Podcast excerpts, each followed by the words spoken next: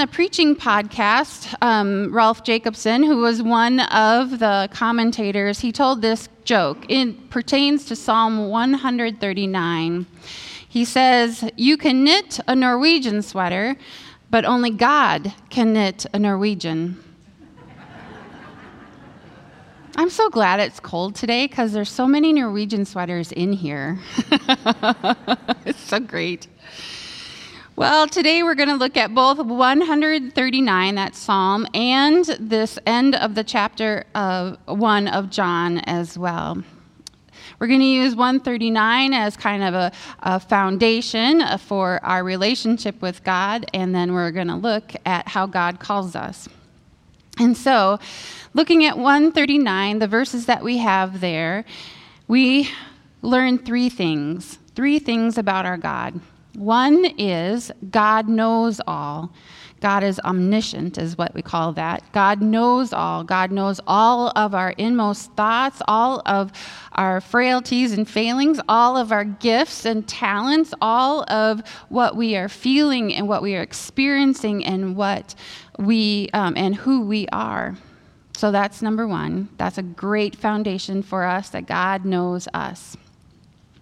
The second thing is God is always with us, which is omnipresence, right? And so God is with us. But we have been reminded of this in the birth of Jesus, Emmanuel, which literally means God with us. God never leaves us and is with us all the time, never leaves us alone, is with us our whole entire lives. And number three in this psalm that we learn is that we hear of God's creative powers within us. He creates each of us uniquely, and we are to bear God's image. Each of us is created by God, and Christ dwells in each of us. In this season of Epiphany, which is Revelation, um, revealing God to the world, in the season of Epiphany, um, it's God continues to reveal God's self, and God reveals God's self through us. And so God gives us each other. And we are an epiphany to one another, the image of our God with a piece of the knowledge of God. So God knows us deeply, intimately. God is with us always and forever. And God has created us uniquely and created us for this world and for one another. And so here we are. This is the foundation that we look at, our Gospel of John. So the Gospel of John is about um, Philip, finding Philip and Nathanael and calling them to follow him. You've heard the three themes that I have found in this Gospel. The first one is finding. So Jesus finds Philip, Philip finds Nathanael, and Um, Philip and Nathanael say that they have found the one who God has sent, Jesus.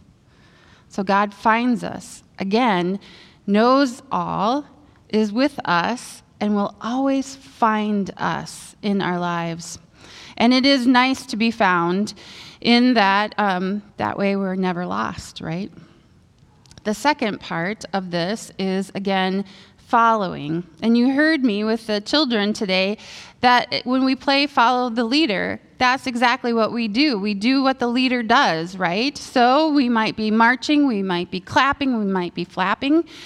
But in this case, when we follow Jesus, then we are loving and we are serving and we are compassionate and we are accepting and we have grace for one another. That's what it means to follow Jesus. We follow Jesus, and we do as Jesus has done. And the third one, Jesus invites us to come and see. Come and see, and you will see greater things than these. Now, that's the one I think that we could grow on today. That's the one I'd like to focus on today. Have you ever had someone say, "I see you. I see you. I see you"? I think so often we don't really see each other. I think we see past each other. I think we see through each other. I think we don't want to, to always see each other clearly and up close. It's like the news station, right? When they are going to show something that might be graphic or hard to see, they'll say, just a warning, you may want to look away. Well, that is what we do a lot. I think we've gotten used to not really interacting with each other. I think partly that has um, to do with our COVID, that yes, it was really hard to be away from each other at first, but did any of you find that when you were in your house more and more, it became easier and easier to just be there?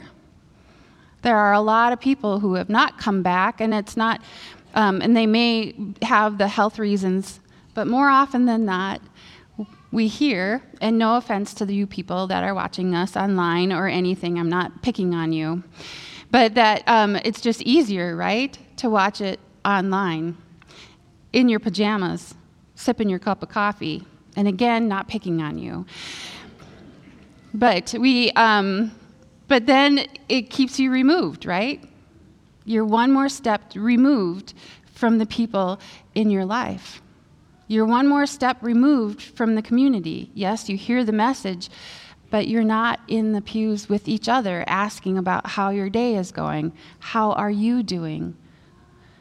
We're not seeing each other. The other part, I think, that is very much into this is social media, of course. We can't really escape it. Some of us are on it more than others, and we tend to only want to show the good things in life, right?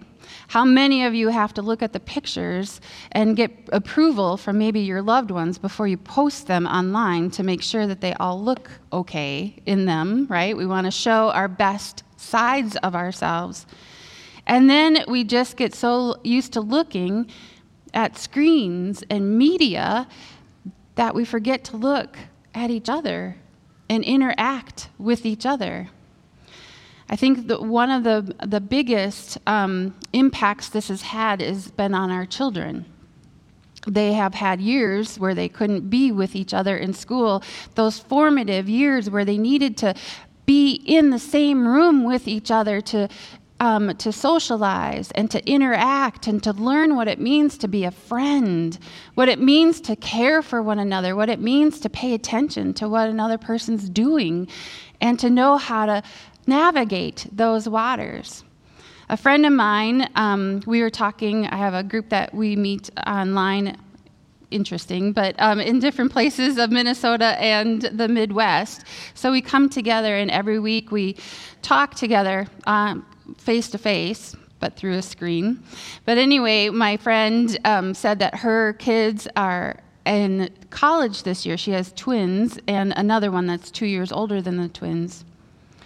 And through different circumstances, they're all trying to find their way again in college. And they are struggling to meet friends.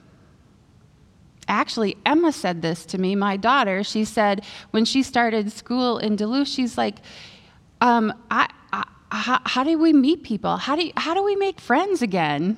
How do we do this? And sure enough, it takes a little bit of work. You have to show up for each other. You have to see each other. You actually have to interact with one another. And it can be hard, and it can be challenging. And so what is easier? Well, if you go to the cafeteria and you don't see anybody that you want to sit with, right? Or, I don't know if I have the energy to put it out there today. I'll just eat my lunch. I'll eat my meal here and be on my phone. So easy to do.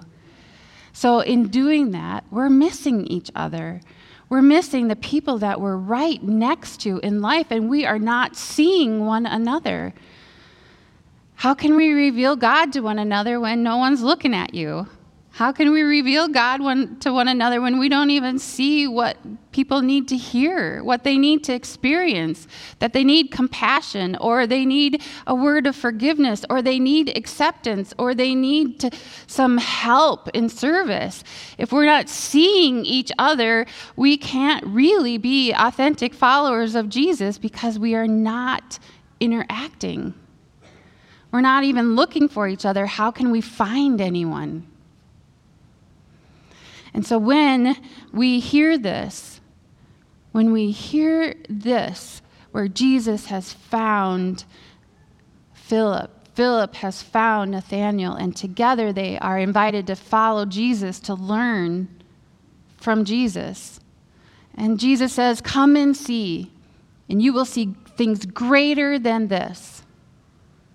Well, we have to interact, and we have to open our eyes, and we have to put forth ourselves.